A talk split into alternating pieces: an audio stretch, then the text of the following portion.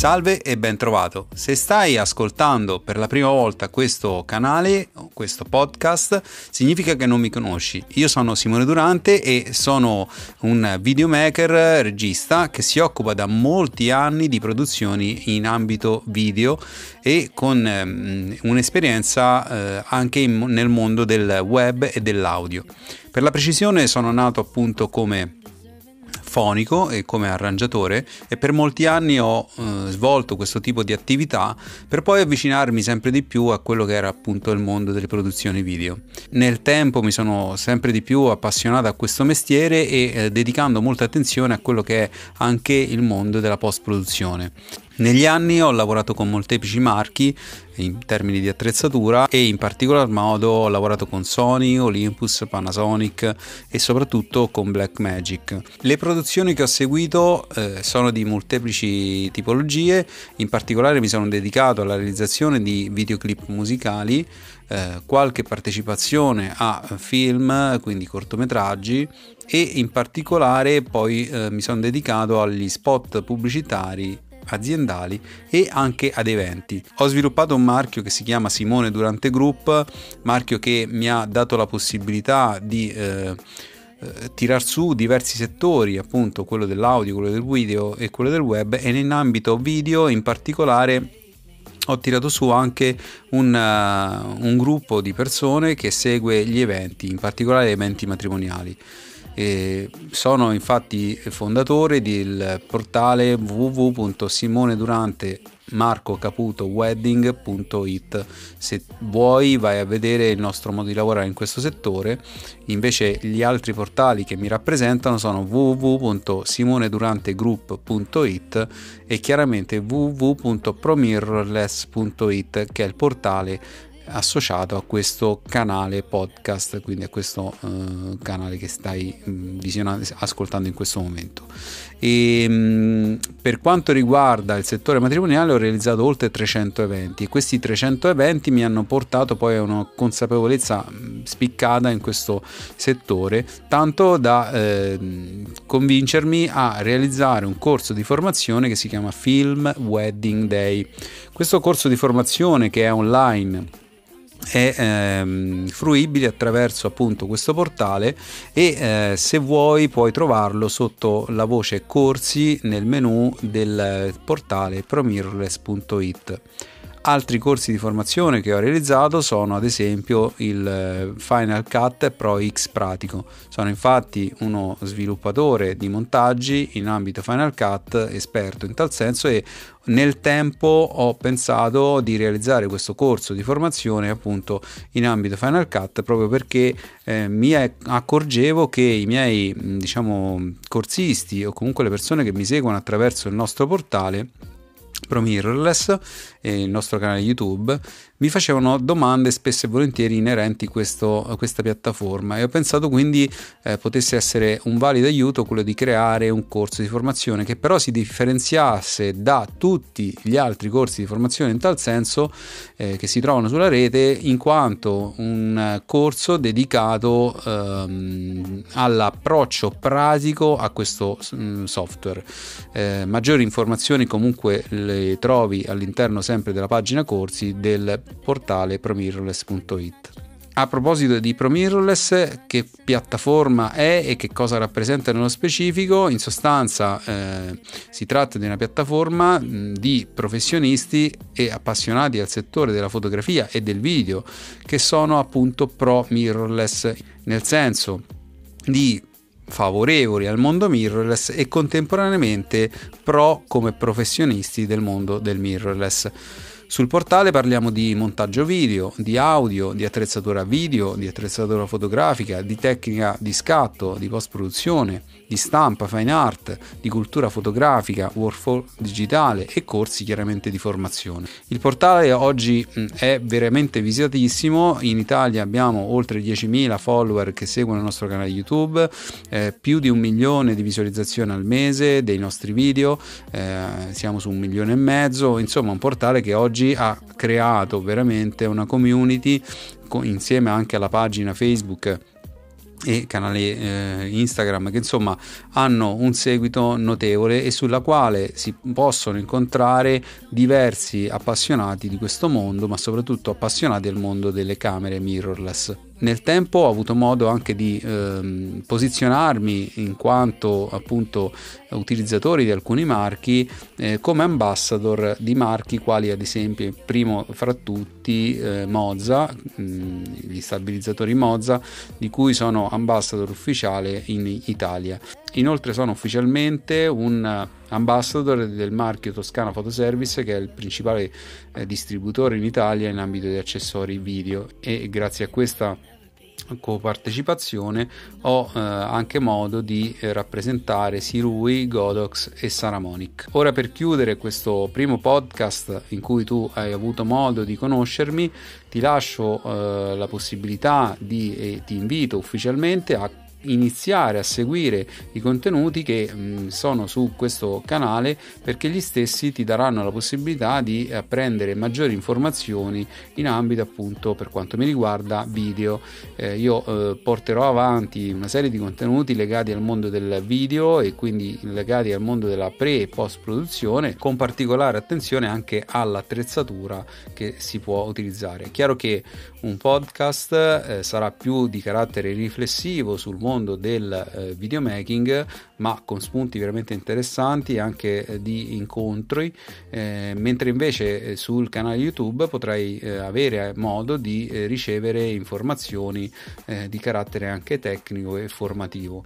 È importante rimanere in contatto eh, e soprattutto è comodo eh, questo approccio legato al mondo dei podcast, proprio perché eh, potrai ascoltare i nostri contenuti mh, anche semplicemente andando in macchina al lavoro o mh, eh, facendo sport o eventualmente la sera prima di andare a dormire, eccetera eccetera. In sostanza, con il podcast abbiamo la eh, possibilità di eh, ascoltare i contenuti indifferentemente da orario o soprattutto dall'attenzione che dobbiamo dare ad un monitor. Quindi i temi che andrò a scartabellare sono per me molto interessanti e di eh, sicura riflessione eh, e di punto d'incontro per tutti coloro che amano il video. Ti lascio infine la possibilità di eh, rimanere in contatto con me attraverso le pagine contatti o comunque attraverso mh, i commenti che puoi lasciare direttamente sulle nostre pagine social, e così che eh, in caso di domande sotto i video o so, in occasione appunto dell'ascolto di questi podcast potrò eh, rendermi utile dandoti delle risposte mh, all'occasione. Per il momento è tutto, io ti ringrazio e da questo momento in poi eh, rimani, eh, segui il nostro canale, spunta la, eh, appunto la possibilità di seguire questo canale e questa, questa serie di contenuti. Ci vediamo al prossimo e primo contenuto dedicato al mondo del videomaking. Ciao da Simone.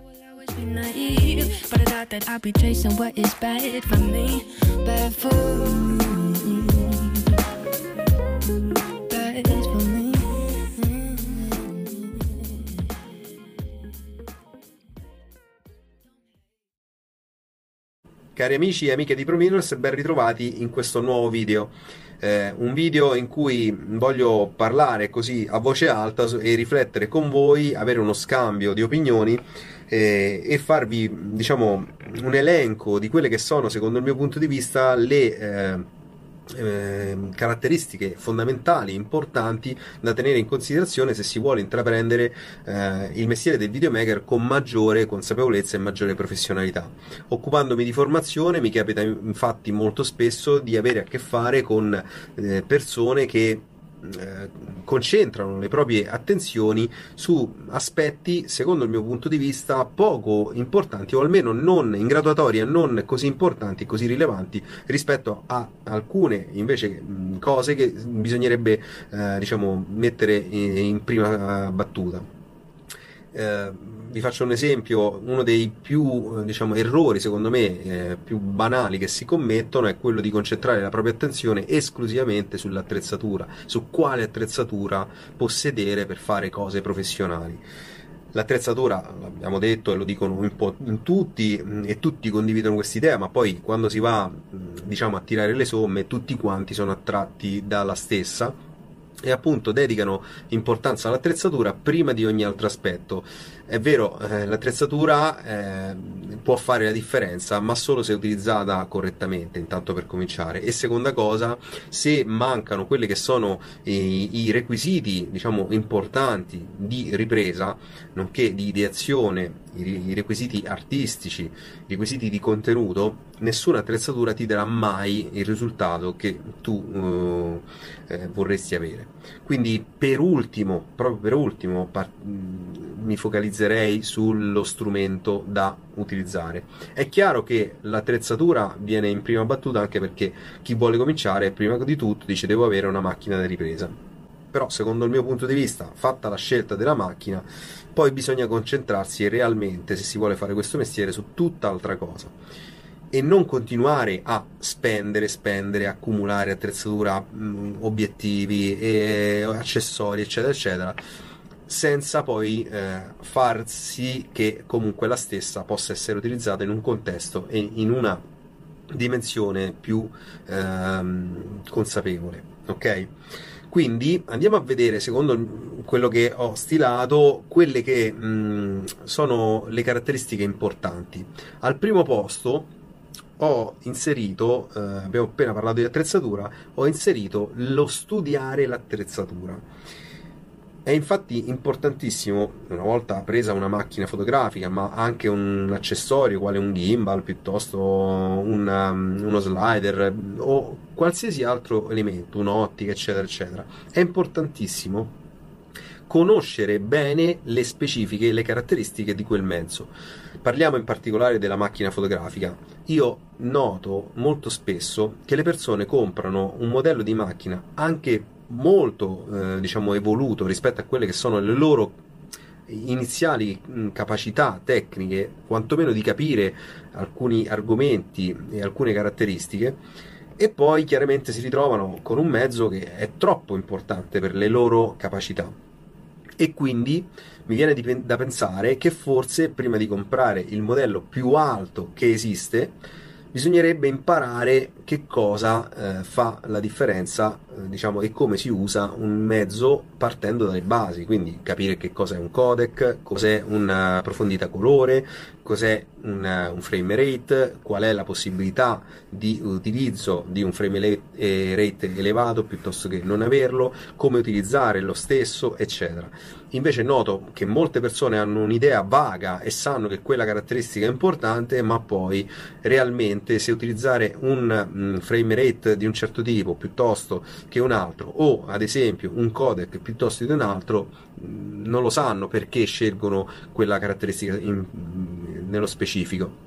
Quindi perché non prendere il manuale, o comunque non fare, diciamo, un salto formativo in tal senso prima di pensare addirittura a cambiare la macchina? Ho assistito personalmente a persone che cambiano il mezzo prima ancora di averlo imparato o di averlo utilizzato a, diciamo, ad un livello tale di farlo padrone, quindi di essere padroni di quel mezzo, e poi quindi giudicarlo e renderlo inopportuno per le proprie attività.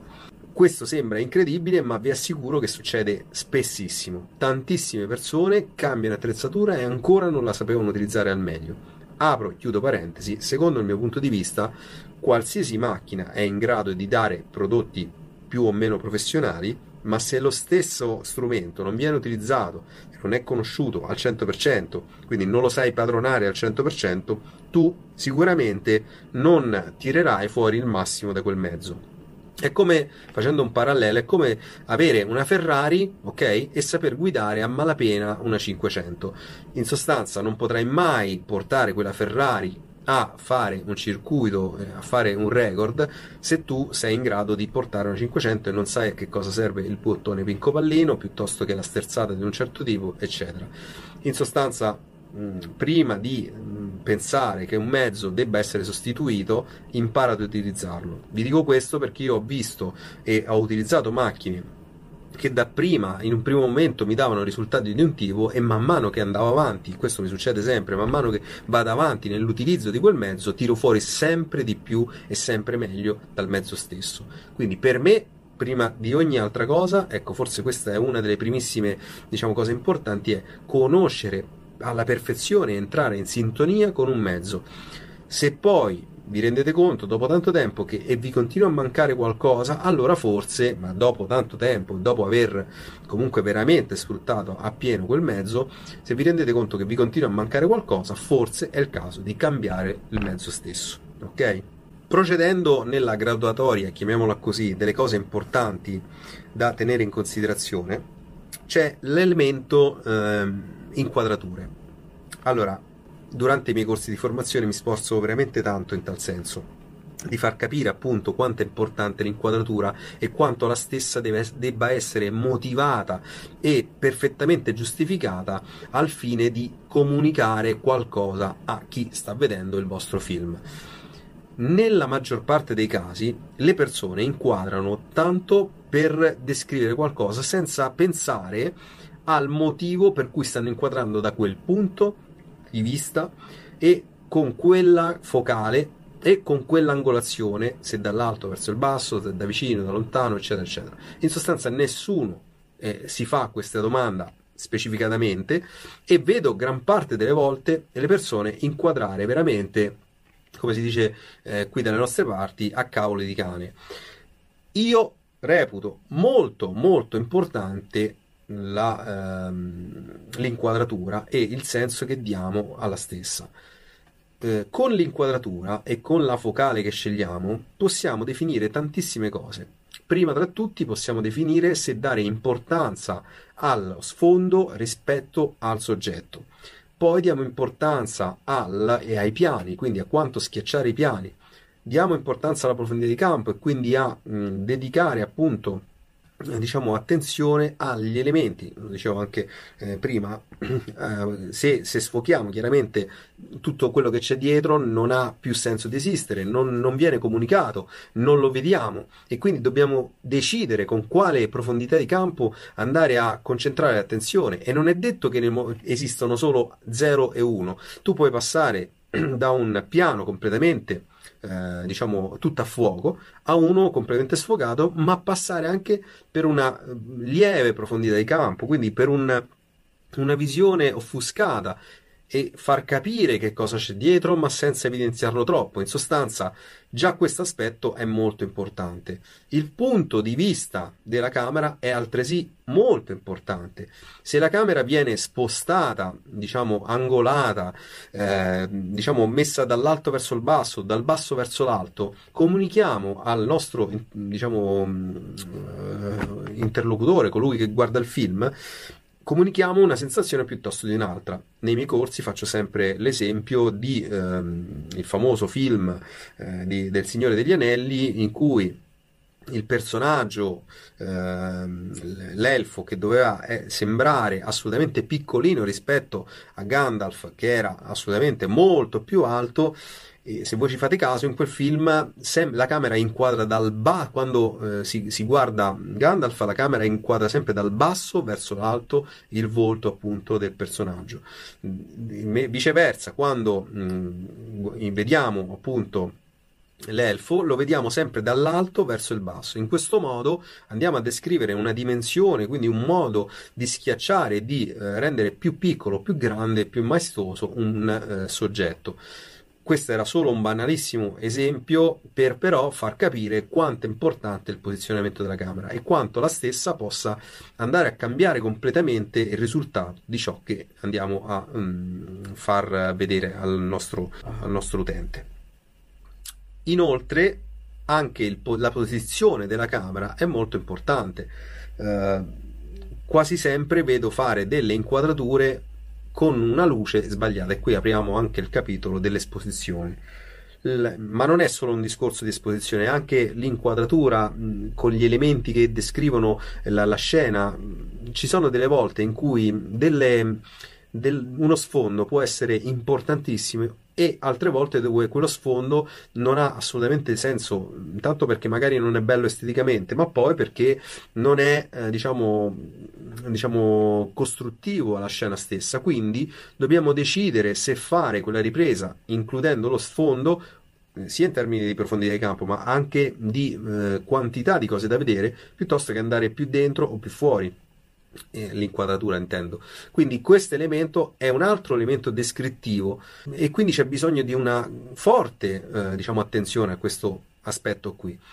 Eh, soprattutto in ambito matrimoniale, laddove non abbiamo molto tempo per decidere dove posizionarci e molto spesso siamo in balia di quello che ci succede a fianco, delle persone che entrano, escono, eccetera, bisogna prevedere, entrare eh, diciamo di contropiede, no?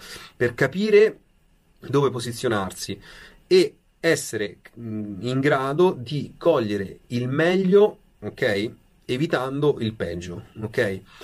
Questo è un altro elemento su cui basare molto l'attenzione, va bene? Poi avevo accennato al discorso esposizione e qui altro argomento molto importante. Mm, intanto quando si espone bisogna decidere su quale temperatura e colore. Nella maggior parte dei casi un po' tutti lavorano con eh, le impostazioni, addirittura nei, nei miei corsi molto spesso mi è capitato di vedere persone che arrivano e lavoravano completamente, magari fino a quel momento in, eh, in programma eh, o addirittura in automatico, altrimenti se no in priorità di tempi, priorità di diaframma eccetera, o addirittura in auto vu bi, che ci può stare, ma solo in alcuni contesti. Bisogna imparare a leggere la temperatura di, di luce, bisogna imparare a leggere la, le, i fasci di, di luce, l'illuminazione da dove arriva, da dove non arriva, e quindi cogliere il massimo dalla ripresa. Non si può pensare che la macchina restituisca un file brutto, però poi dopo ci rendiamo conto che noi abbiamo inquadrato in perfetta penombra o addirittura controluce, in una condizione in cui il controluce porta solo svantaggio, eccetera. Ecco che anche qui l'attrezzatura non è sbagliata, siamo noi ad averla utilizzata in maniera scorretta. Quando vediamo i film sembra sempre vedere una camera migliore, eh, perché quella è una camera da cinema. Sì, per carità, sicuramente una camera da cinema, ma è stata utilizzata con la fonte di luce corretta e ha dato il meglio. Io vi posso garantire, e l'ho dimostrato e lo dimostro durante i miei seminari, come una luce sbagliata posso da, possa dare un effetto completamente diverso, non solo in termini di resa, ma addirittura di prestazione della camera stessa, soprattutto se la camera è un micro quattro terzi, quindi che soffre di, eh, appunto di, di, di rumore, ok? Ma il rumore comunque c'è, anche su una camera prestante da questo punto di vista, se noi la mettiamo in una condizione sbagliata. Molto spesso infatti mi capita di vedere persone che girano ad esempio in log e non sanno minimamente come gestire il log, quindi anche da questo punto di vista vanno fatte esposizioni, vanno fatte eh, diciamo meditazioni su come eh, impostare la nostra camera, e tutto questo viene fuori chiaramente da studio, ma anche e soprattutto dalla pratica in tal senso. Quindi i parametri, che ve lo dico nel novantanove per cento dei casi debbono essere impostati in manuale, devono essere necessariamente ehm, sensati e opportunamente mh, vagliati in funzione di come vi arriva la luce o di come state decidendo di fare l'inquadratura. Prima di ogni altra cosa, quindi, decidete come inquadrare, poi posizionate le luci. Se le luci sono naturali, posizionatevi voi in funzione della luce e non andate lì e eh vabbè, ecco, la luce veniva da lì, io non ci potevo fare niente. Questo è un altro elemento su cui fare tanta tanta esperienza e tanta riflessione. Chiaramente esistono poi tantissime altre sfaccettature che non posso adesso con una semplice chiacchierata andarvi a descrivere, però in sostanza in ambito pre, quindi di acquisizione del nostro materiale e quindi di realizzazione dello stesso, esistono tantissimi aspetti tecnici che bisogna conoscere prima di pensare appunto all'attrezzatura, prima di pensare a quale ottica, quale filtro, quale mh, macchina eccetera eccetera. Prima di passare alla fase di post produzione, dove anche lì mi sono segnato degli appunti, ci sono anche i movimenti di camera, altro elemento molto importante. Nel novantanove per cento dei casi, anche qui faccio eh, diversi esempi durante i miei corsi e faccio eh, capire come di norma una persona che fa video, soprattutto inesperta, prende la camera e comincia a riprendere muovendosi un po' a caso, senza un vero e proprio motivo, e quasi sempre si muove, prende la camera, fa rec, comincia a avvicinarsi, si allontana, gira a destra, a sinistra eccetera, magari addirittura con una camera mh, stabilizzata semplicemente dal sensore o peggio ancora non stabilizzata. Quindi, e lì faccio sempre riferimento e chiedo a chi eh, diciamo è al corso, dico: ma tu hai mai pensato perché la camera si debba muovere nei confronti della scena che sta avvenendo? La risposta dovrebbe essere molto ovvia, ma ripeto, molto spesso eh, poi si agisce completamente differentemente. Cioè, c'è un motivo per cui la camera si muove. Se la camera si muove, ci deve essere, e su questo ne ho fatto anche già un video che magari ti lascio in descrizione, quando la camera si muove ci deve essere un motivo specifico, perché il linguaggio, il movimento, anch'esso caratterizza e dà importanza o meno all'azione che stiamo vedendo. Quindi dai sempre un motivo di Um, un motivo al movimento della camera. Non lo fare tanto per renderlo più interessante, per rendere il video più interessante, perché sennò è monotono, perché, e qui andiamo nella fase di post produzione, il nostro film, il nostro documento video prende anima nella fase di montaggio. È lì che animiamo e che diamo i tempi al eh, filmato stesso, non durante le fasi di ripresa, che per carità, anche lì chiaramente ci deve essere, come dicevo, un ragionamento, però se dobbiamo essere più dinamici, più lenti, comunque far riflettere, non far riflettere, lo decidiamo in post-produzione, anche se non completamente, lo ripeto. Però è chiaro che fare un, una ripresa in movimento e poi magari averla eh, rovinata perché il movimento non è perfetto, abbiamo fatto un errore a priori, non lo potremo mai correggere se non con delle eh, digitalizzazioni del software, e questo comp- compromette poi il lavoro, no? Se anche c'è il movimento, comunque deve essere fatto a regola, ok? Perché la perfezione nelle cose che facciamo ci regala, diciamo, la nomea appunto di colui che sa fare quel mestiere, ok? Quindi ogni cosa fatela con, con consapevolezza, con precisione. Io amo molto le geometrie, le simmetrie, questo me lo dicono tutti, eh, ormai è diventata una mia caratteristica, me ne sono reso conto nel tempo, ma credo che le stesse siano sinonimo di perfezione. Laddove eh, perfezione non intendo dire che il mio lavoro è perfetto, intendo dire che però a me regalano qualcosa di schematico, di preciso, di fatto bene, ok? Questo è il mio punto di vista, ripeto, però è indubbio il fatto che un, un'inquadratura storta, con un, un problema di orizzonte piuttosto che una diagonale sbagliata, un elemento fuori posto, comunque denoti una minor cura. Ritornando al discorso della post-produzione, uno degli elementi a cui bisogna stare attenti è al respiro e al tempo, alla dinamica che si dà al montaggio che stiamo facendo. Dei tagli molto serrati, ok, molto veloci, sono, mh, concentrano l'attenzione in maniera un po' dinamica e quindi rendono qualcosa di un po' più nervoso, ma anche più accattivante. Però attenzione, perché se lo stiamo facendo in un contesto dove invece c'è la necessità di recepire l'informazione che visivamente stavamo comunicando, è importante regalare la stessa. Non bisogna correre necessariamente perché è più figo, no, assolutamente. Se c'è il momento in cui bisogna riflettere, stare fermo su un'inquadratura specifica, va fatto e va dato il giusto respiro in quel momento. Tra le altre cose, bisogna saper dosare i momenti di, ehm, di calma e quindi di, di, di attenzione su un oggetto, su un soggetto, su un parlato, eccetera, rispetto ai momenti in cui le cose possono essere eh, diciamo più veloci. E invece molto spesso ci si appoggia esclusivamente a un ritmo, ok? Per me un video non è un videoclip musicale eh, dove comunque si va a tempo, punto. Un video può essere, sì, ok, importante andare a tempo in alcuni momenti, ma altre volte il film, ad esempio, non si fonda sui campi di, sui cambi eh, dettati dalla musica. È la musica che si appoggia e che va ad avvalorare il film. In teoria dovrebbe essere così. Poi i tempi moderni, i videoclip, gli spot, ma in particolare i videoclip musicali, si appoggiano sul concetto, eh, diciamo, contrario, ok? Eh, apro e chiudo parentesi, anche e ritornando un po' alle inquadrature che ho dimenticato, bisogna saper dosare, ok, quando si sceglie la focale bisogna sempre, sempre dosare un'ampia inquadratura da una più stretta, e le cose vanno sempre descritte dettaglio, panoramica, campo largo, stretto, lungo, eccetera. Anche questo dosare serve a contestualizzare ciò che sta avvenendo. Non è che possiamo far vedere direttamente un dettaglio e non far capire dove siamo, chi è che lo stava facendo, perché, per come, ok? Anche questo è un elemento molto importante. Sono, eh, diciamo, eh, concetti un po' più registici, eh, ma sono molto importanti perché danno il senso compiuto al nostro lavoro.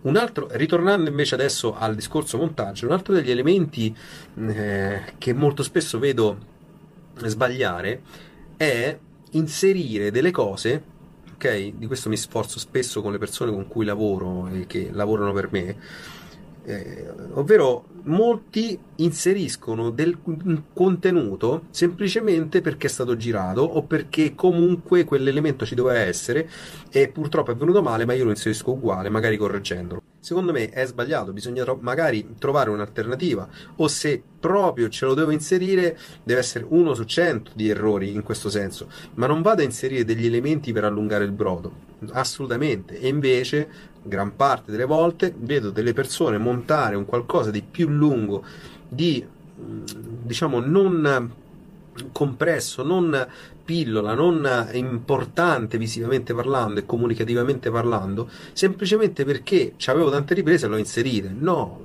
bisogna essenzializzare, stringere e andare verso il sodo delle cose, e quello che metto deve essere impeccabile, non fare cento riprese fatte male, ma cinque dieci fatte bene e inserire quelle, anche perché nel momento in cui faccio dieci riprese fatte bene, quando andrò a montare automaticamente il montaggio sarà veramente efficace e semplice da fare. Se invece ho tantissimo materiale tutto un po' accroccato, necessariamente dovrò faticare e tanto, e comunque il mio risultato di certo non sarà lodevole. Diciamo che più o meno ti ho dato, credo e spero, una una mia visione su quelli che sono eh, diciamo gli elementi da tenere in considerazione appunto nel momento in cui si vuole fare qualcosa in maniera un po' più consapevole, più sensata. E ti assicuro che gli elementi di cui ti ho parlato sono elementi che tutti quelli che mh, incontro durante il mio percorso, non parlo chiaramente dei professionisti o comunque delle persone che già hanno raggiunto un livello minimo come il mio, se non più alto, con tutta la modestia del mondo io non sono nessuno, ma coloro che stanno iniziando o che hanno appena iniziato si concentrano poco su tutti questi aspetti che vi ho elencato, e quindi fare attenzione a questi elementi qui, lavorare con questa concentrazione, con questa attenzione alle cose di cui vi ho parlato, farà, il, mh, farà sì che il vostro video passi da un livello A a un livello B, e ve ne accorgerete quanto eh, diciamo il tutto sarà sicuramente più funzionale, più bello, più elegante da vedere. È chiaro che poi a chiusura di tutto questo cappello ci deve essere il contenuto, e qui eh, diciamo non vado a, come posso dire, a andare a lo, re, lo reputo scontato. In sostanza è normale che il contenuto vinca su tutto, cioè se tu stai facendo delle riprese e non hai un senso, non hai un racconto, tu puoi fare le riprese più belle del mondo, ma probabilmente saranno semplicemente delle belle immagini campione del tuo modo di saper riprendere, ok? Vanno bene forse per uno showreel, ma no, non andranno bene di certo per comunicare emozioni, e, e se poi ci pensate il video non è nient'altro che questo. L'arte del video è mettere insieme suoni, immagini, eh, al fine di comunicare qualcosa. Vado a chiudere questa mia riflessione facendo, puntualizzando sul fatto che quello che di cui vi ho parlato, e ripeto, è frutto di ciò che vedo si verifica ogni volta e che vedo che manca proprio alle persone. La cosa più semplice, vi ripeto, insomma, è anche, anche semplicemente conoscere la propria attrezzatura. Io non capisco come tu puoi spendere tremila euro, duemila euro di, sul, su degli strumenti e poi non ti sforzi minimamente di capire come funziona, come settarla, come, come lavorarci. E questo per me è assurdo. Se poi ci uniamo tutto quello di cui vi ho parlato, ecco che questi elementi veramente fanno la differenza tra chi fa le cose seriamente e chi non le fa seriamente. Poi eh, ci tengo a sottolineare che secondo il mio punto di vista alcune cose tu o le hai o non le hai. Non è che tutti possono diventare eh, che ne so Spielberg eh, o, o comunque possono avere quella capacità comunicativa ed emozionale così eh, per partito preso, perché lo leggi su un manuale. L'arte, l'artisticità di ognuno di noi chiaramente fa poi la differenza. Io ti sto parlando di aspetti legati ad una corretta composizione, ad una corretta esposizione, ad una corretta conoscenza dell'attrezzatura ed un approccio diciamo consapevole e professionale del mestiere del videomaker, ok? Non sto parlando di coloro che vanno più su e fanno cose più importanti, va bene? Chiudo tutto invitandoti a tanto comunicarmi cosa ne pensi di quello che ti ho detto e se secondo te ho dimenticato qualcosa, se ti rispecchi o non ti rispecchi in, questa, in questo quadro, se stai cercando o hai eh, diciamo in passato vissuto queste esperienze, se le stai vivendo in questo momento, eccetera. Insomma, dimmi la tua, fammi capire cosa ne pensi. E eh, ultimissimo messaggio che mi sforzo veramente di, anche questo di dire all'interno dei miei corsi di formazione: l'elemento su cui basare la propria capacità è fare pratica, fare esperienza. Eh, se non hai modo di fare pratica su lavori professionali, esci con la tua attrezzatura, vai a fare magari delle cose banali per la tua famiglia, per un amico, per un'azienda, magari gratuitamente, cioè inizia facendo però qualcosa. Perché se non fai pratica non migliorerai mai, se non ti metti davanti a un problema reale, di logistica reale, se non dai la testa contro il muro, se non ti accorgi di un errore fatto che non avevi notato, tu non, non crescerai mai. Quindi concentrare la tua attenzione incredibilmente e sempre su quale macchina, quale ottica, quale esposizione, è come mettere il, pa- il parametro X e Y, non vai da nessuna parte. Fai mh, attenzione alla pratica, fai pratica, e solo così otterrai tanto tanto di più.